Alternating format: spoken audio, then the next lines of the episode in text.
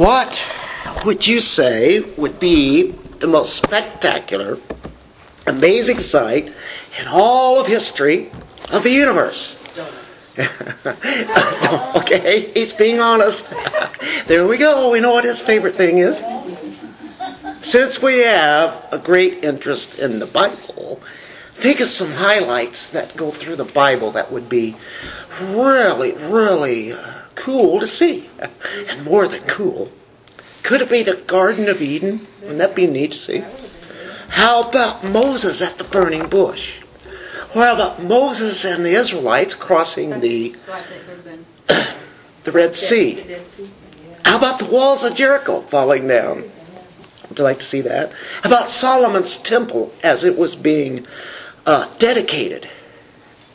How about Jesus being baptized by John the Baptist in the Jordan River? Or how about him turning water into wine? Or how about raising Lazarus back to life? Wouldn't that be a fantastic thing to see? How about Jesus' resurrection and his ascension into heaven? How about his transfiguration on the Mount of Transfiguration? Uh, yeah, those are amazing things. How about Paul being kicked off of his horse and being blinded so that he could be drawn to Christ? you know, some of those things are uh, absolutely significant events throughout Scripture. You have one after another, don't you? There is one event that far exceeds any of these. The greatest sights in all of history, you can imagine, ever will be this radiant, brilliant, magnificent, stupendous, blazing, glorious return of Jesus Christ. I was trying to think of a lot of adjectives, and it still doesn't fit it. I tried to come up with some pictures, you know, how could you do that? How, how can you come up with anything that will even compare to what that is? The greatest sight ever, ever, this coming attraction that will be here. Nothing at any time, anywhere, could ever even compare with what is to come. Uh, think of your favorite movie. Think of your favorite concert group or theatric event. Spectacular sights like uh, Niagara Falls, uh, Grand Canyon, Yellowstone Park. Magnificent scenery there. It's great to see. The Great Lakes, the ocean, the beach, Disneyland. Well, I'll tell you what, you probably can't go to any of those places now. They're probably all shut. shut down. You can't see it. the time that we live in now, right? Uh, but none of those can even hold a candle to the absolute beauty of Christ splitting the eastern sky, cracking the sky for everybody in the world to see. Nothing can begin to compare with this. And I tried to come up with pictorial words so that you could grab this. But I still fell short. I looked at commentary after commentary, wanting more words than what I had there. And they didn't even have as good as what we just heard. they didn't have some of even those words. But he's coming back in all of his glory. Nothing can compete with this concert of the ages. I mean, you're talking about a light show? This will be the light show of all eternity. Now, you ask, will I be able to see this? when is this going to be? I want to see this. This, you know, everybody wants to see the greatest thing, right? Well, you would say, I can't miss this. I got to see this. Well, the disciples were asking the question, when is this going to be? What's the sign of your return? Uh, do we ask the same question? Yeah, well, he didn't tell them exactly when it was going to be, but he did give the signs for them to be intelligently uh, thinking about this kingdom that is coming. So he told them about the future. Is that the grace of God to be able to tell us what is going to come? Well, very, very gracious of him. He told them that there would be false messiahs. He told them that there would be wars and rumors of wars, nations against nations, kingdoms against kingdoms. He told them also, he said, there will be famines, earthquakes, plagues, Viruses. which is viruses. It's all over the world. We've never seen this in our lifetime of what's happening. Uh, is this kind of thing going to continue? Yeah, he says these are all just birth pains. It's going to get worse. It's hard to imagine right now with everything being shut down. Cities like New York City, state of New York, California being shut down, uh, other places, Kansas City, I understand, is supposed to be shutting down all the essentials, and I'm sure this Jeff City will probably be the same thing. If that happens, we're close to that.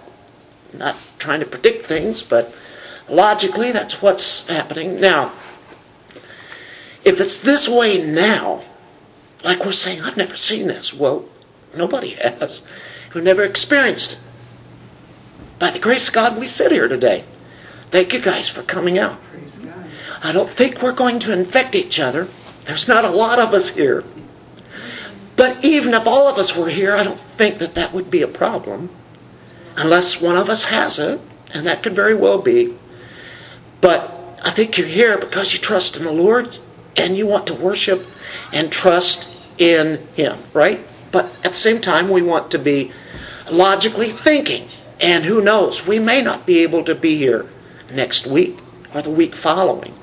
We may not be here for months. I mean, it might be at that point that we all start getting this virus and we can't meet. I'm just saying that I'm not so sure about that at all. I don't know about that, but I say it could be. This could be the last time we ever meet, for that matter, every time we come here. That's the way it is. But I'm looking at it as okay, we're here this week, and we get to read a section of the Bible that I think is the most exciting thing we could ever hear about. And if this bores us, now my speaking may bore you, but the Word of God here is exciting. And so, if this is it, may it go off with a huge bang. You know it? Praise God. Now, see, my prophecies are not accurate, but Christ's are. So I'm just saying, here's possibilities. I'm hoping that we'll be here next week.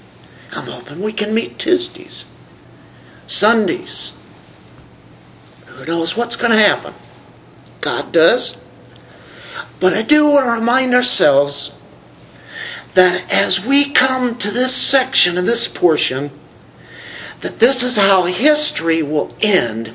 There's actually at least seven more years left. Honestly, as I read this section of about where we have been, I really don't want to be here the last seven years.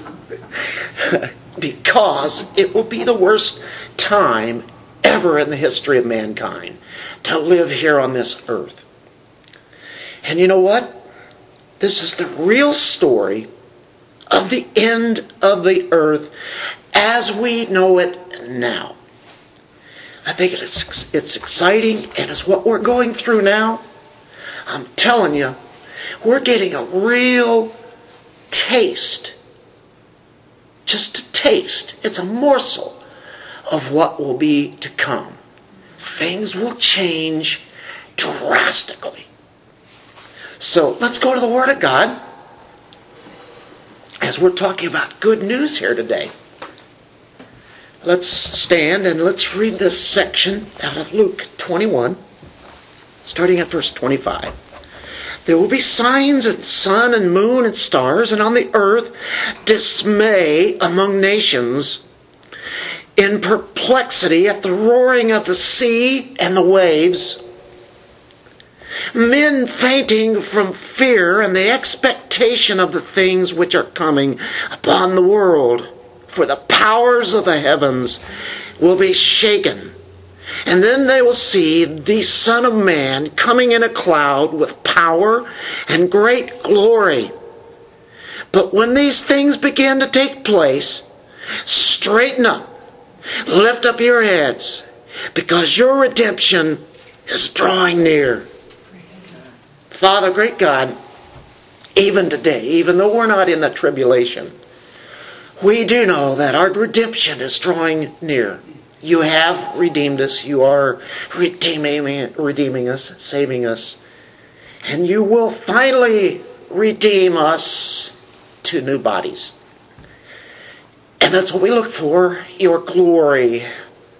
And as you come back, the most glorious sight ever will be put on display in the skies. And that we take great rejoicing. We look forward to this time. And we praise you, Lord, for your word and giving us truth of what is going to happen. Because we can take great comfort knowing that your plan is being done even right now. In Jesus' name, amen. We got good news for you today. If you're a Christian, your redemption is drawing near. It means it's getting close. It's closer than it ever has been before. I can say that, can I? Amen. It's never been this far. And we know, we now see that as things shut down, how serious things can be where it's not the normal. It's going to be a, a, lot of jobs that are lost. People are not going to have income, won't have the means to buy food. What will happen later? Well, here we go. Now we've advanced this. The Great Tribulation is what we talked about last week. That's the last three and a half years. Now we've come to the point of where Christ is coming back physically, visibly. He's going to wrap it up. So, when evil demons, evil spirits, evil men have finished their course of their sin and rebellion, when all the world of sin and vice and iniquity has come to its exhaustion, it's come to that point, the Holocaust of final judgment is brought forth. It will come. Our parallel passage that's in Matthew 24, verse 29, says, But immediately after the tribulation of those days, immediately means boom.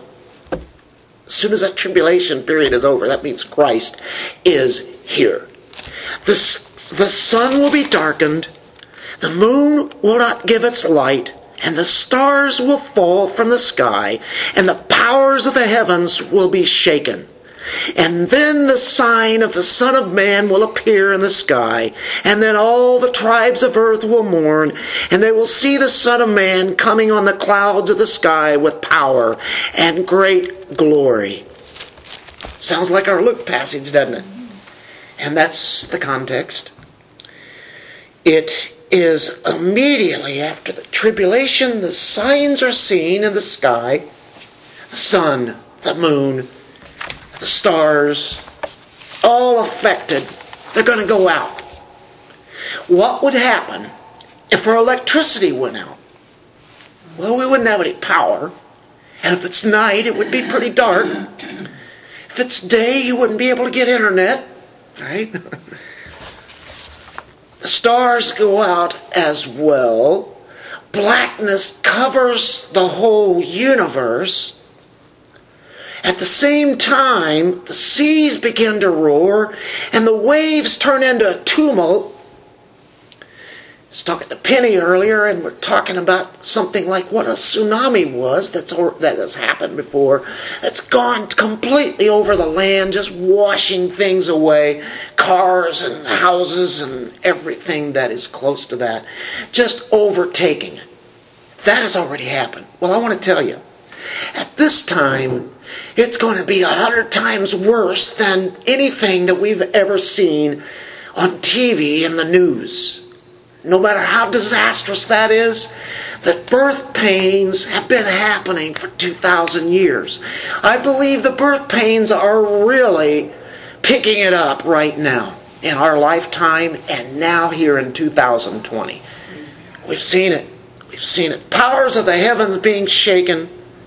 Something that the people have never seen. They're staggering at this time.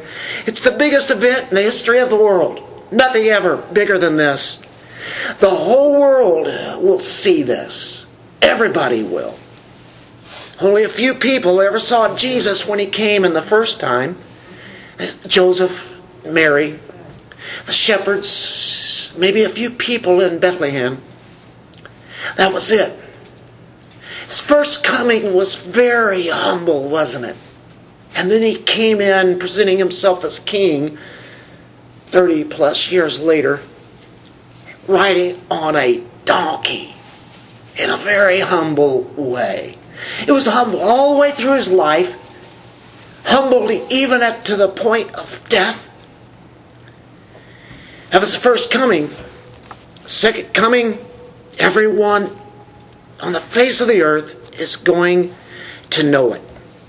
It's the greatest, most widespread event in the history of the world.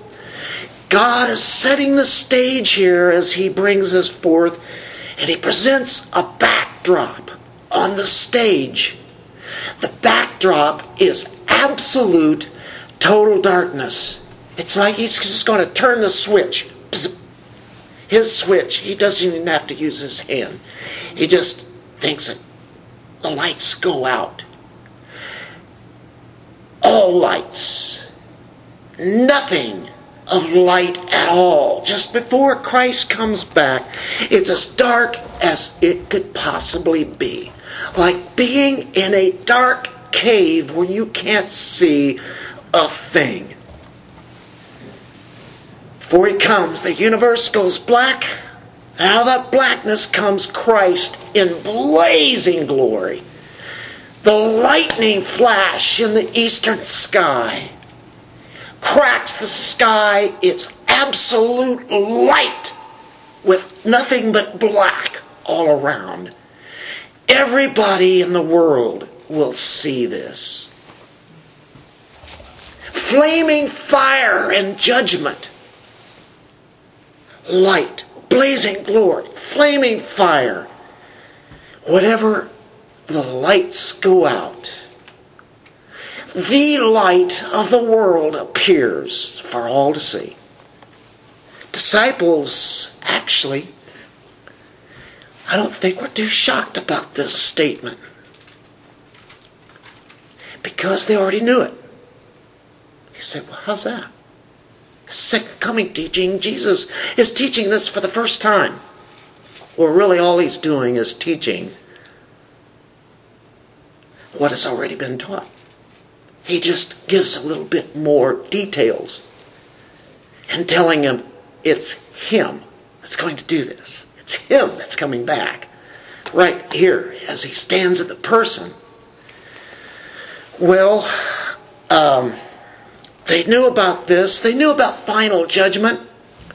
Let's look in the Old Testament to see what they thought and already knew because it was written in their Bible. Isaiah 13, starting at verse 6.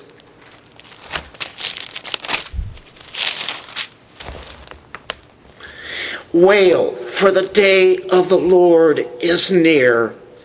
It will come as destruction from the Almighty. Therefore, all hands will fall limp, and every man's heart will melt.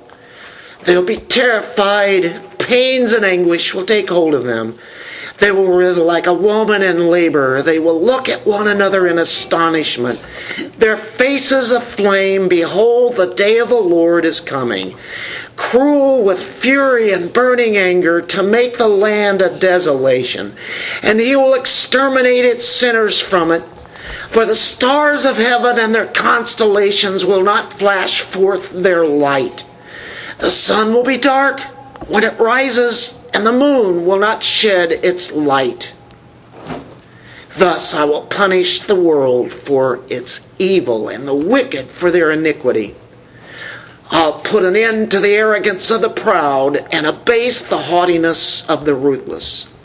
Stop there. This is the judgment. This is the day of the Lord. This is before the Messiah comes, actually comes back.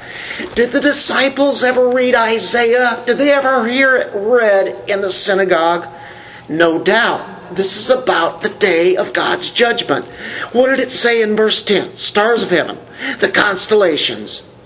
Are we talking the real stars? Or are we just talking meteors? No, we're talking real stars go out. We're talking about they won't flash their light. The sun will go dark. The moon obviously will not shine because the sun is out. There's no light. Was this news to the disciples? No, not at all. He's telling them this is when the sign that you ask about, when's the sign that you're going to come? Or the Messiah is really going to start his kingdom. He says, this is it right here. He's talking about the absolute judgment. Now, to turn to chapter 24, verse 23. Isn't this exciting? This is all truth. Then the moon will be abashed and the sun ashamed. For the Lord of hosts will reign on Mount Zion and in Jerusalem, and his glory will be before his elders. Turn to Joel chapter 2 verse 10. Before them the earth quakes. Remember the birth pains? Earthquakes are rapidly and also very much in the, I guess you could say, as far as the scales are concerned, are bigger and most dangerous than ever before, and they are getting closer together. It's almost every day you will hear about some earthquake somewhere. You get rumbles in South Missouri quite frequently. The earth quakes, the heavens tremble. But that's this is not the end now, is it? There's just going to be more and more of them. The sun and the moon grow dark, and the stars lose their brightness. Go to verse 30. I will display wonders in the sky. If anybody wants to see anything, what's the easiest way for everybody to see it? Just look up. I'll display this. Wonders in the sky and on the earth. Blood, fire, columns of smoke. The sun will be turned into darkness again does this sound like what we've already read? And the moon into blood before the great and awesome day of the Lord comes. Just before Christ comes back, the lights go out entirely. How long could it be for? I don't know. Minutes? How about hours? How about a few days? Well, that'd shake people up, wouldn't it? No light anywhere for days. How about a few weeks? But immediately it says, so I have to think it's very, very quickly that, that this happens. It's part of the seventh bowl judgment right at the end of that. Go to Joel 3 14 and 15 multitudes, multitudes in the valley of decision. For the day of the Lord is near in the valley of decision. The sun and moon grow dark, and the stars lose their brightness. The Lord roars from Zion and utters his voice from Jerusalem, and the heavens and the earth tremble. But the Lord is a refuge for his people and a stronghold in the sons of Israel. Then you will know that I am the Lord your God, dwelling in Zion, my holy mountain, so Jerusalem will be holy, and strangers will pass through it no more. Zephaniah 1 14. This is all written by different prophets. Zephaniah 1:14 Near is the great day of the Lord, near and coming very quickly. Listen, the day of the Lord, in it the warrior cries out bitterly. A day of wrath is that day. A day of trouble and distress, a day of destruction and desolation. A day of what? Darkness and gloom. A day of clouds and thick darkness. Zechariah chapter 14, one of my favorites of all these Old Testament prophecies. You know, we're reading we're reading different accounts of that same day. There must be something very, very, very, very important about the second coming of Christ. Why don't people talk about the second coming of Christ more than they do? This is the most exciting event that will ever happen on the face of this earth until the kingdom comes. Zechariah 14. Verse 1 says, Behold, a day is coming. For the Lord, when the spoil taken from you will be divided among you, for I will gather all the nations against Jerusalem to battle. We've already read that. We talked about that last week. This this starts off the Great Tribulation, goes all the way through three and a half years. The city will be captured, the houses plundered, the women ravished, and half of the city exiled. But the rest of the people will not be cut off from the city. That's the ones he says, get out. Leave, run, go swift as you can. Get out of there because they will kill you. Your only hope is to get out of there. Run. Get out of the city. Then the Lord, and here we go. Here's at the end of this great tribulation, the Lord will go forth and fight against those nations as when he fights on a day of battle in that day. Which day? When he comes back. His feet will stand on the Mount of Olives. We know exactly where he's coming back, don't we?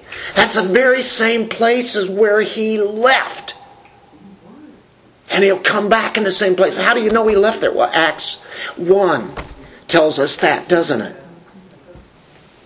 Why do you men stare at him going up? You know, he's, he's levitating. They're going up like that. That was a great scene, wasn't it? Can you imagine? Wouldn't you like to have been there to see the ascension?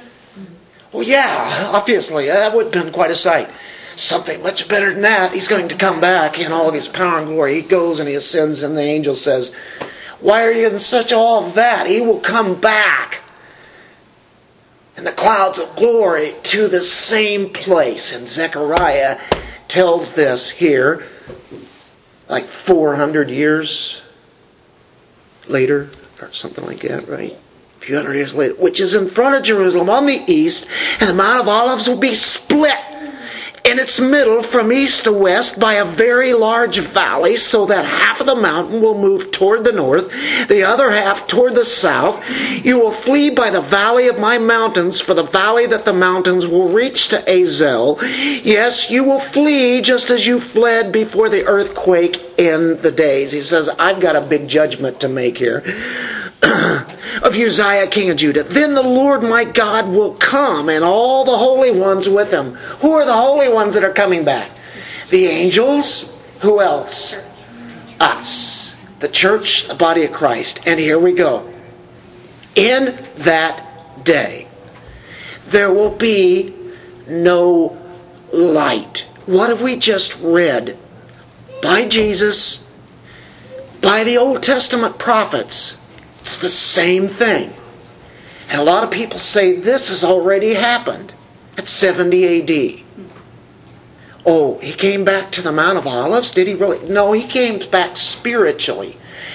And so therefore the Son of Man was there up in the clouds and you know in the sky and making destruction happen in Jerusalem. So therefore it's done. What? I, I call that a heresy. That's ignoring what Zechariah is just speaking about. And the armies, the nations, were not from all over the world. It was the Roman army that was there. And that was just a picture in 70 AD of what the ultimate will be. There's been no time before it and no time ever like it. But you do ask those people, is he going to land on the Mount of Olives? And they go, well, yeah, Zechariah says it. But what do they do with the rest? They have, they ignore it. And, and it talks about the kingdom after this. This is the context. It's so frustrating, um, and, and so all of a sudden they start spiritualizing it. Mount of Olives is real, but the rest of this, it's some kind of pie in the sky. You know, I don't know what's going on, but uh, you know, it's it, everything's all going to work out in the end. You know, the, the what the pan millennialist, it'll it'll all pan out in the end don't don't buy that. We've got it right here. This when he says run, flee, you know, he's talking real things here. Here we go. In that day there will be no light. The luminaries will dwindle. They will go out, for it will be a unique day, which is known to the Lord, but humankind has never experienced anything like this ever. Neither day nor night but it will come about that at evening time there will be light. That's the wrong time. Wait, I thought it was supposed to be dark. Well, it's already been dark. Christ has come back. You know what? The sun is out. The stars are uh, out. I mean, they're black. The moon is black because the sun is darkened. And you have Christ in the midst of it all, the light comes from him. What's the definition and the very character and nature of Christ? He is light. Light. Everything is illuminating. He illuminates the whole world when he comes back. Incredible.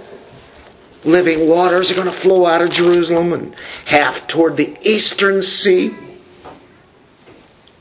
the, the Dead Sea the other half toward the Western Sea, the Mediterranean Sea.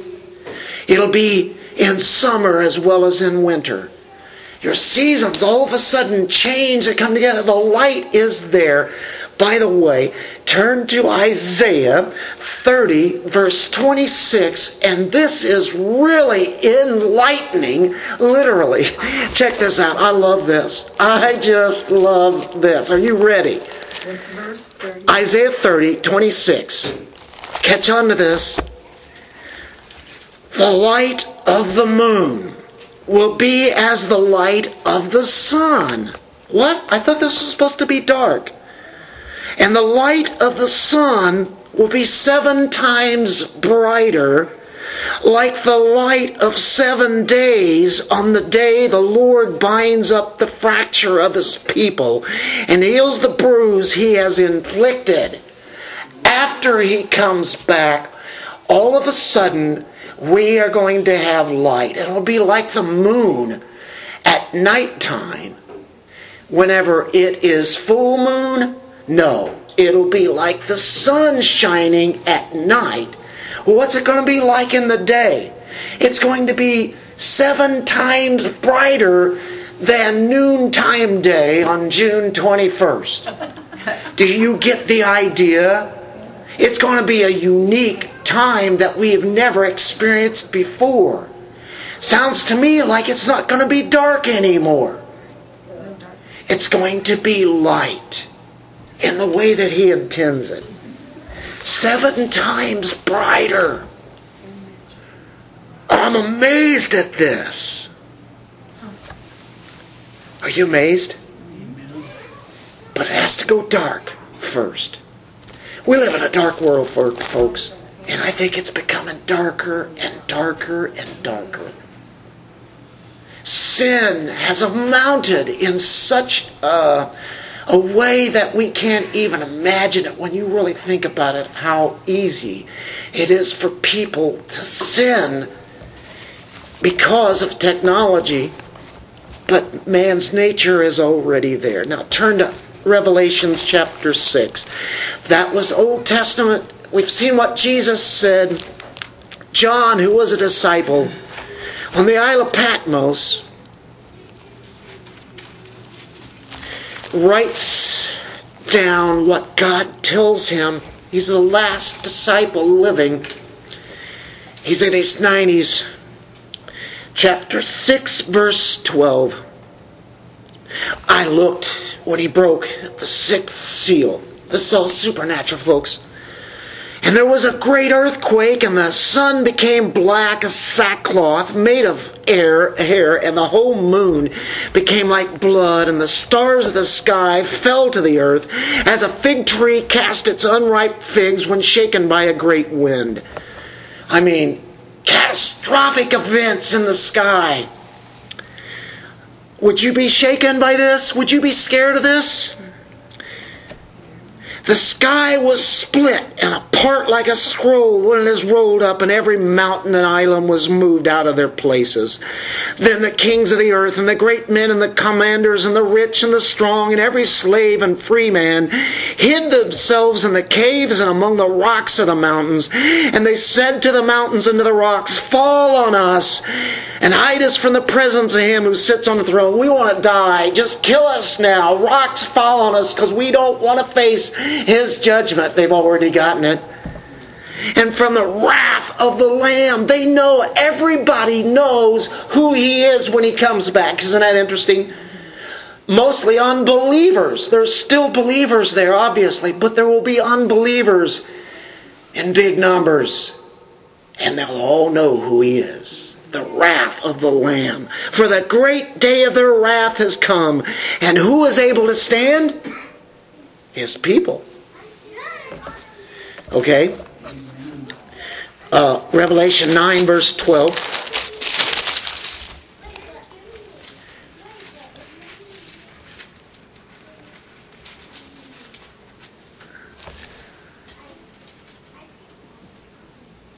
Um,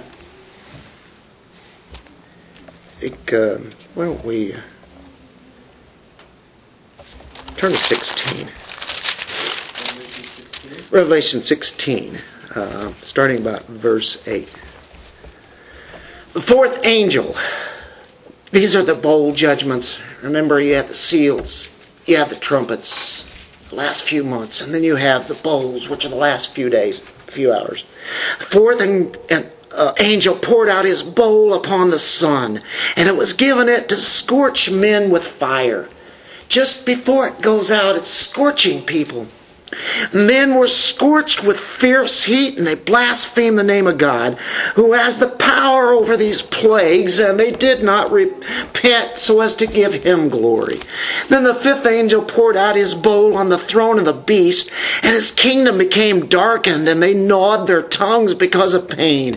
And they blasphemed the God of heaven because of their pains and their sores, and they did not repent of their deeds. That's hardness at its ultimate. The sixth angel poured out his bowl on the great river, the Euphrates, and its water was dried up, so that the way would be prepared for the kings from the east. And I saw coming out of the mouth of the dragon, out of the mouth of the beast, and out of the mouth of the false prophet, three unclean spirits like frogs, for they are spirits of demons, performing signs which go out to the kings of the whole world to gather them together for the war of the great day of God the Almighty. There all the armies are coming. It's Armageddon now together in Israel. Behold, I am coming like a thief. Blessed is the one who stays awake and keeps his clothes so that he will not walk about naked and men will not see his shame. And they gathered them together to the place which is in Hebrew is called Armageddon. Then the seventh angel poured out his bowl upon the air and a loud voice came out of the temple from the throne saying, It is done. And there were flashes of lightning and sounds and peals of thunder, and there was a great earthquake such as there had not been since man came to be upon the earth. So great an earthquake was it, and so mighty. I'm going to stop there. We could go on. Isn't this? Uh, this is judgment. It's either glory for the believers as they see Christ coming back, or it's judgment upon the unbelievers. They don't repent. They cuss and blaspheme our great Lord and Savior. And when he does come back, they all know exactly who he is and what he's doing. The visions of John here in Revelation, the words of Jesus match perfectly, don't they? The Old Testament prophets saying the same thing, not in contention with each other, and they were all written over the course of what? Uh, 500 years? 700 at the most. But that's a long period of time. A lot of them never even knew each other. Either now, as we look at this, it's, it's a chaos. It's pitch black. Here comes Christ. So as we, we look at our Luke passage again now, there will be signs and sun and moon and stars. Now, we, have already covered that, right? That's what we were kind of looking at, plus a few other things. And then he says, On the earth, dismay among nations and perplexity at the roaring of the sea and waves, men fainting from fear and expectation of things which are coming upon the world, for the powers of the heavens will be shaken. The roaring of the seas and waves. Um, that's found in, in uh, verse 25, and then, of course, our uh, powers of the heavens is found in 26 at the end of it there. Um, I'm a little late on that. I guess you have your outlines anyway, right? Sorry about that. I sometimes forget to turn it, but that's where we've been, right? Um, the roaring of the seas and the waves, they refer to changes maybe which God is going to impose on all of creation, right? And of course, He's doing that. It also could be a secondary cause. It's always primary cause. That means it comes straight from God. But there's secondary causes, as it could refer to the effects of nuclear winter. Have you heard of nuclear winter? It's caused by the final war at the end of the tribulation period. Seas and just everything going crazy. The skies now are just going nuts. You've got uh, stars actually going out. You've got all sorts of things in space just careening, going out of orbit, coming close to the Earth. And here's what we could ask a scientist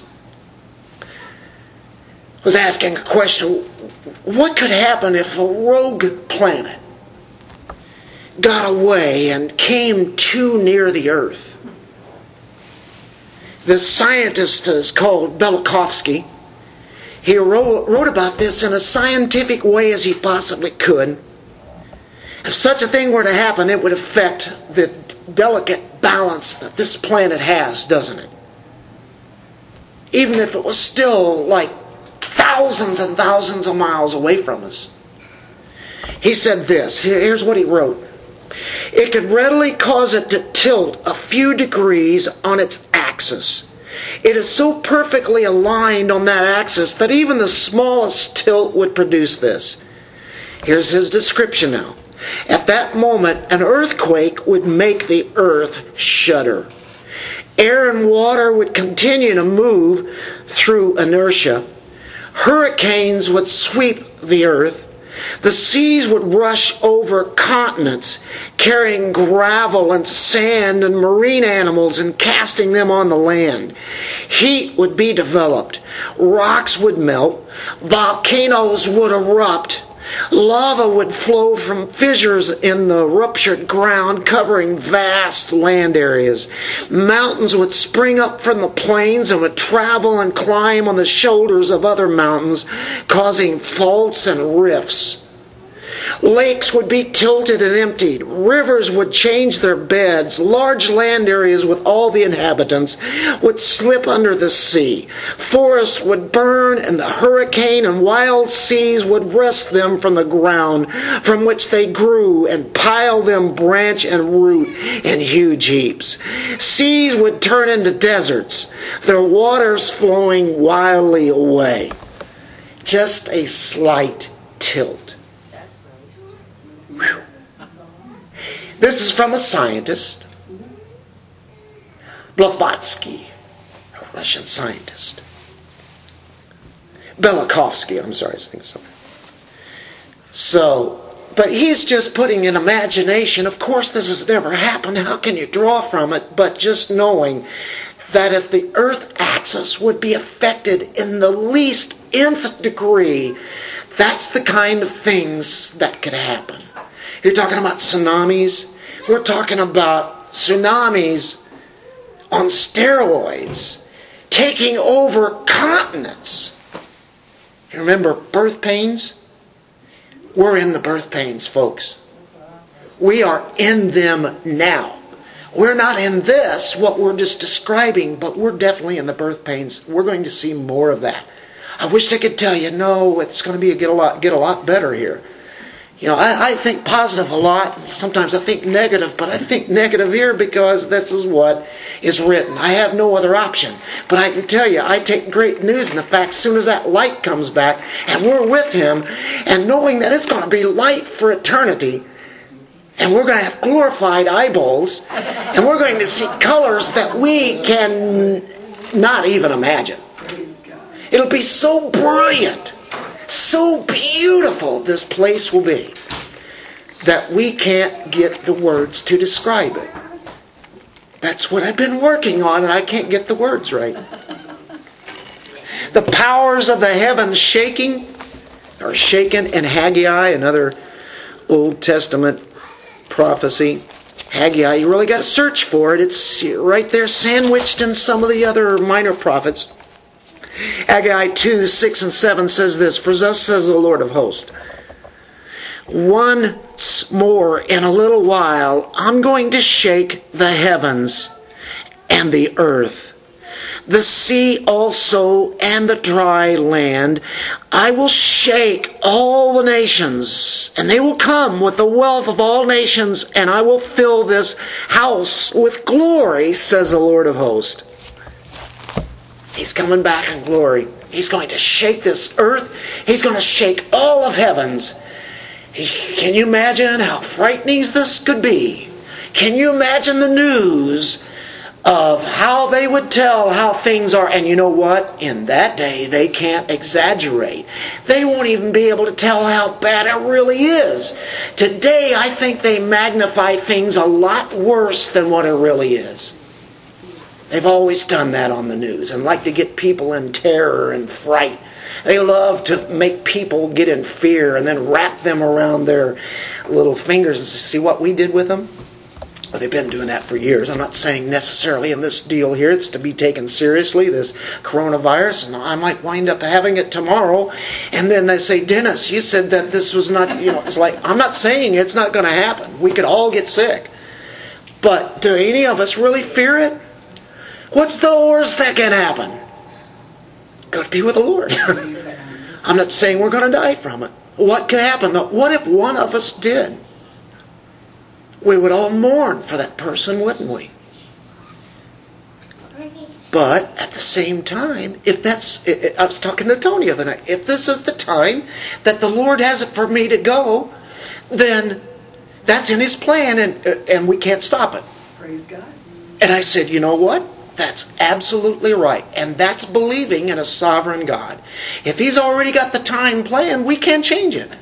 But He also gives us a mind to think, and if things are at a point where we can't be meeting together like this, because of this virus, then okay, we will use our attention that has been given to that. We'll use wisdom and say, okay, you know, the Lord gives us other options.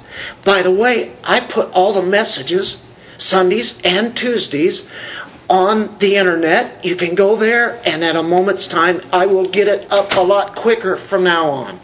I will try to get it same day and, and uh, hopefully get that up uh, if people want to go in to that and listen to it. And you can read them too. Uh, pretty well word for word that I have on the notes. If you guys wonder about that, it says attached as a document. So there it is, so you can read along with hearing it. Don't have the visual things going on yet, but uh, I may do this at home. If we can't meet here, I'll send it out, okay? I'll let you know. Uh, especially if it goes on much longer. Okay, I put reality in with this future, maybe out of context, or is it in context? Does it help us? There's a place in Texas that they're already doing that. Sure. Uh, and a lot of churches are doing that today. I think most churches, what I understand here in Jeff City, have closed down. A lot of them are bigger. We're a small church. Nobody has it. As far as we know, we're keeping our distance. We're keeping the rules, right? We're not, you know, if somebody's in here coughing, I'd probably say um, you might want to just go on home. You know, right? Uh, just using common sense. But if we can continue, hopefully we can continue to meet like this. Maybe few of us, but uh, like Michael said, he says, I don't care what's going on. Uh, I will continue to come. Of course, when you're sick, we'll say, No, Michael, you got to stay home. But you know what? That was a great deal of encouragement to me, Michael, because whenever I heard that, and I already knew that because we've had snows, and nothing stops Michael or a lot of you the same same people, uh, because you just want to come and worship God, and this is the thing we do, and it's a great habit. It's the best habit you can have. Uh, but it's great to see God's people. And without this, I'll tell you what, if I were sitting at home today, I honestly would probably be feeling guilty, number one. Number two, I'd really be missing fellowship. That I get encouragement from every one of you in a lot of ways. If I don't get that encouragement that way, I really miss it. But I got a feeling I'm not the only one.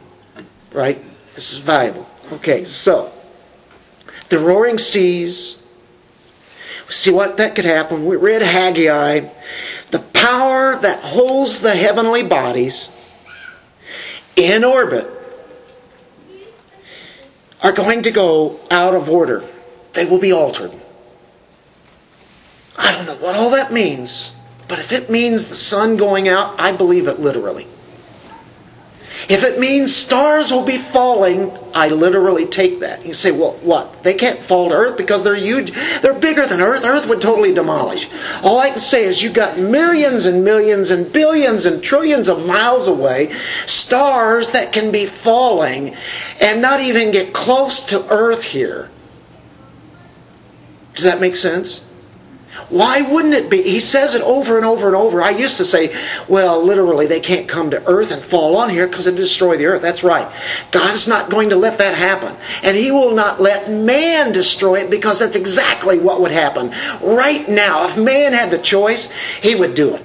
You can shut down the internet and you could pretty well shut down the whole world. You can, you can send a virus that is, what, biological? Or you can send all sorts of missiles. You can do whatever you you can do that here and pretty well destroy the world seven times over. What keeps that from happening? Because we got a lot of sinners out there that don't care about this world who kill others and kill themselves. If they had the opportunity, they would do it. God's not going to let anyone destroy this earth. And whether it be Russia or China or the Middle East or America, it is not going to happen. It's, some people that are unbelievers, how can you say that? You don't know that. Sure I do. I've got the book. It tells me that God, Christ is going to come back before he destroys it. But it's sure going to look destroyed because when you see signs in the heavens like this, you say, it's all over. The sky is falling. it will be. It'll be falling. So I want to tell you, everything is careening in space. It's going crazy. And you know what? This is exactly how God has it in plan. Now, I want you to look at verse 25. Um, it says, that on the earth dismay among nations, perplexity. Verse 26 men fainting. So, what do we got here? Well, synoche is dismay or anguish, severe anxiety. The Greek means this it is unusual to see this word. It's very rare to use this word. It's severe anxiety. And we read, in, read that in one of the Old Testament passages earlier. The people are going to be in absolute terror and anguish. You think people are in terror and anguish today? They go out and buy, you know, what we know about that. Eh? Toilet paper and, and, paper towels and all the paper products, and we know the story, and I'm not even going to go into that. We're tired of hearing it, but it's because they're they're terrorized and, and they're so anxious. If people wouldn't do that, it would be the same as always, and everything would be on the shelves. But they think this could go on for weeks and months, and uh, and could be. But why are they why are they beating each other up? You know, and we thought the other day, boy, if you show some of this, if you bought just a package of toilet paper and you had it in your car and you you go to another store, somebody peeks in there, you know what? I've got a feeling somebody might try to steal that from you, which before they had never done such a thing, right? That's what is happening with these kind of words. Uh, the next word is uh, perplexity. Have you ever been perplexed? Well, this word goes beyond that. It means to be chained. It means that men will be gripped and bound by anxiety, totally in chains, in bondage to it. Hmm. You know what?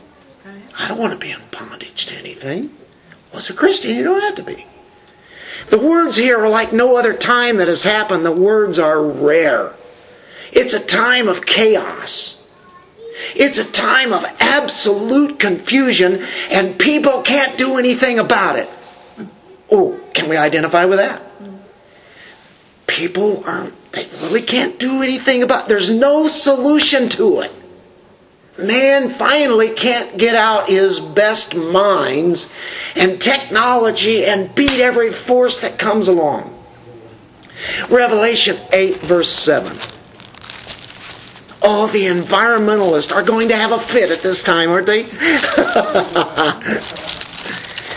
Chapter 8, verse 7.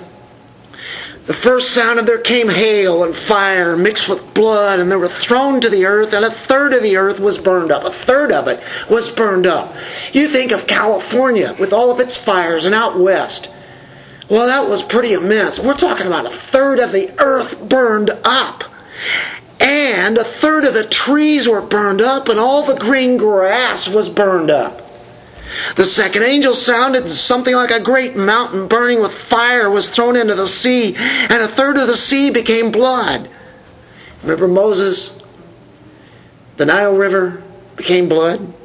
And a third of the creatures which were in the sea had life, they died, and a third of the ships were destroyed. The third angel sounded, and a great star fell from heaven, burning like a torch. And it fell on a third of the rivers and on, a, on the springs of waters. The name of the star is called Wormwood, and a third of the waters became wormwood. And many died from the waters because they were made bitter. People are dying right and left. You can't even count all the deaths that are happening at this this time. The fourth angel sounded, and a third of the sun, and a third of the moon, and a third of the stars were struck, so that a third of them would be darkened, and the day would not shine for a third of it, and the night in the same way. Then I looked and heard an eagle flying in mid heaven, saying with a loud voice, Woe, woe, woe to those who dwell on the earth because of the remaining blast of the trumpet of the three angels who are about to sound. These are trumpet judgments.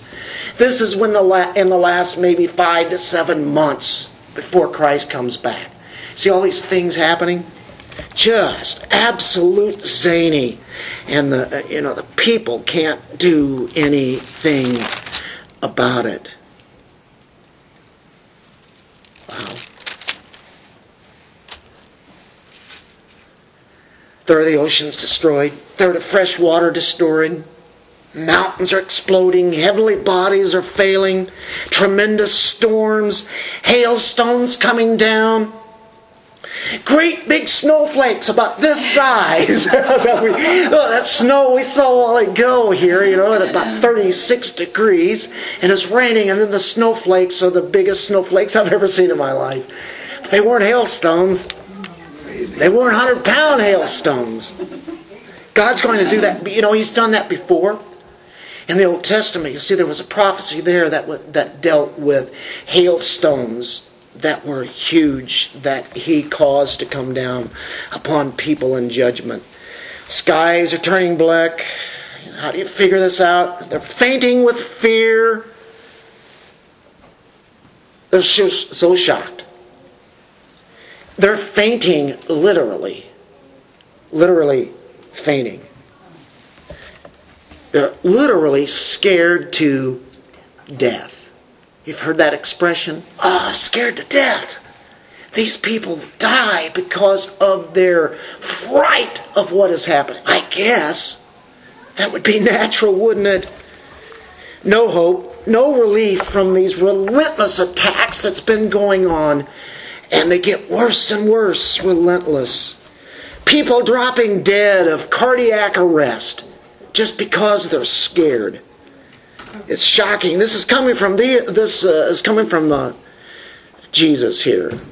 Isaiah said this in Isaiah 13:8, all hands will fall limp, every man's heart will melt. They'll be terrified, pains and anguish will take hold of them. They will like a woman in labor. They'll look at one another in astonishment, their faces aflame. Scared to death. Others will be scared but cannot die. They cannot, they want to die but they can't kill themselves. They want to be buried alive just to escape what's next. We read that earlier in Revelation 6:15. It's all over. It's catastrophic end of human history here. This devastating shock that they have. These words would not be used ordinarily in the Greek. This kind of dismay, this perplexity, this fainting, this is again on steroids, these acts are. Global catastrophe. The world is engulfed in anxiety and fear.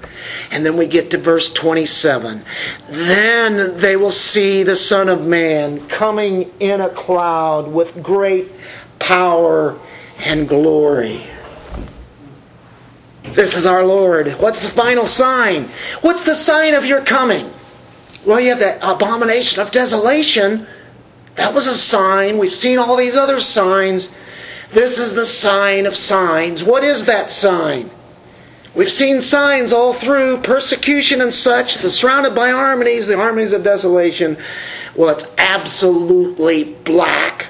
No lights, a fearful time, pitch blackness. Out of that blackness, the whole world, then all of a sudden, as quickly as the flash of lightning. And we talked about this in back, I guess, many weeks ago when we were in Luke, uh, I think 17. Is that what it was? Yeah, um, 17.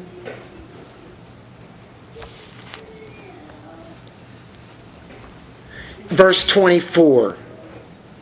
For just like the lightning, when it flashes out of one part of the sky, shines to the other part of the sky, so will the Son of Man be in his day. there it is. Just, you know, this lightning bolt has to be the most magnificent lightning show that you will ever see. And he comes on the scene. You know what? It's a glorious culmination after all this has happened. He was humiliated. He was a humiliated Christ the first time, but he's going to return as the, ex- I guess, the eternal exalted Christ. Praise God. Exalted. This is what it's leading to. He comes to judge. He comes to kill. But he also comes to start his kingdom. So it's two way of looking at it, isn't it? The sign is the Son of Man. The sign is Jesus Christ Himself in the flesh. Old Testament expression, the sign of the Son of Man. This is the light of God in full blazing glory. God is light. And it will be so much brighter than the sun ever has been. Look in Daniel 7:13, you get the son of man. Anybody that knew the Old Testament at all knew about the son of man. And at this time, 7:13 I kept looking in the night visions Daniel was having and behold he says check this out this is unbelievable with the clouds of heaven one like a son of man was coming and he came up to the ancient of days and was presented before him and to him was given dominion glory and a kingdom that all the peoples, nations, and men of every language might serve him. His dominion is an everlasting dominion which will not pass away, and his kingdom is one which will not be destroyed. Father gives this to his son.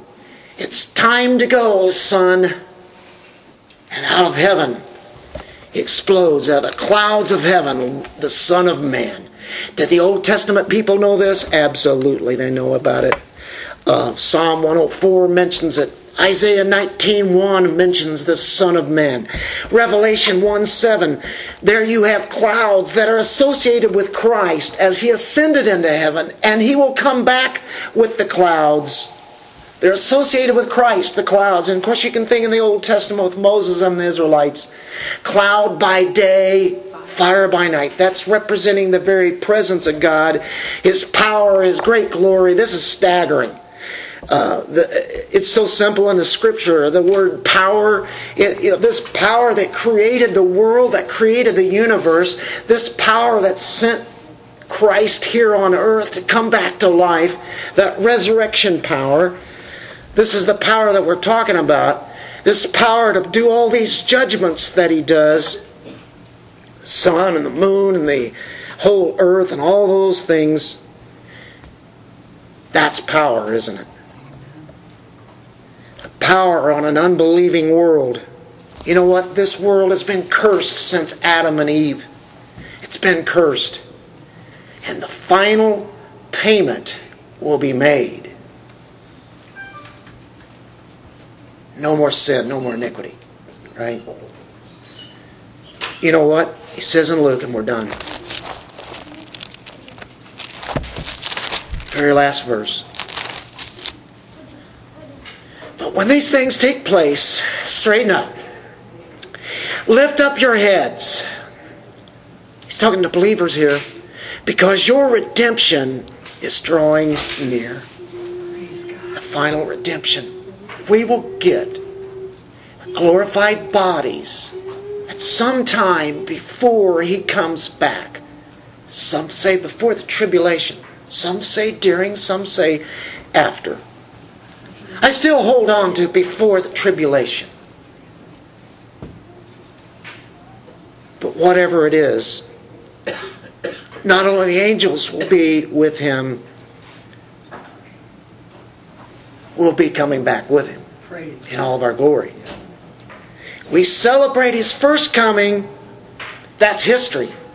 We celebrate his second coming, that's in the future, hasn't arrived, but we know full well. This is the future history of the world, folks. You've got a lot of details in the last few weeks as we've looked at God's Word.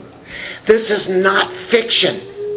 It would be a tremendous fiction story to write this, but this is absolutely true in every way. It's all truth. I finish out with this. It's the grand passage. It's found in the last book. I promise we will be finished with this today uh, in a few minutes. Let's pick it up at Revelation 19:11. You have the great wedding feast, uh, the lamb and the, and the bride, and then verse 11, I saw heaven opened, and behold a white horse, not a donkey, and he who sat on it is called faithful and true. And in righteousness he judges and wages war. It's all righteous. His eyes are a flame of fire And on his head are many diadems, and he has a name written on him which no one knows except himself. He is clothed with a robe dipped in blood, and his name is called the Word of God. And the armies which are in heaven, clothed in fine linen, white and clean, these are the righteous acts of the saints, the righteousness that's been given to us. We're following him on white horses. From his mouth comes a sharp sword, so that with it he may strike down the nations and he will rule them with a rod of iron, and he treads the winepress of the fierce wrath of God, the Almighty. And on his robe and on his thigh he has a name written, King of Kings and Lord of Lords. Amen. That's our Lord and Savior. That's Him in all His glory. That's Him in His victory. We're with Him. We get to be a part of it. And we are today, and we will be forever. Praise God. We'll get to see this with our literal glorious eyes. And so, be praying for those and be giving the lost the truth of the gospel, the light of the glory of the gospel of Jesus Christ. Because that's the only thing that'll save them from that judgment that is to come. Lord, thank you for giving us a panoramic view of this glorious vision that we see with our spiritual eyes. Thank you, Lord, that you are doing your righteous acts because you're holy. Thank you for bringing us into your kingdom so that we can take great comfort, great encouragement, realizing that you are in absolute control. Your word says this, thy word is truth. In Jesus' name, amen.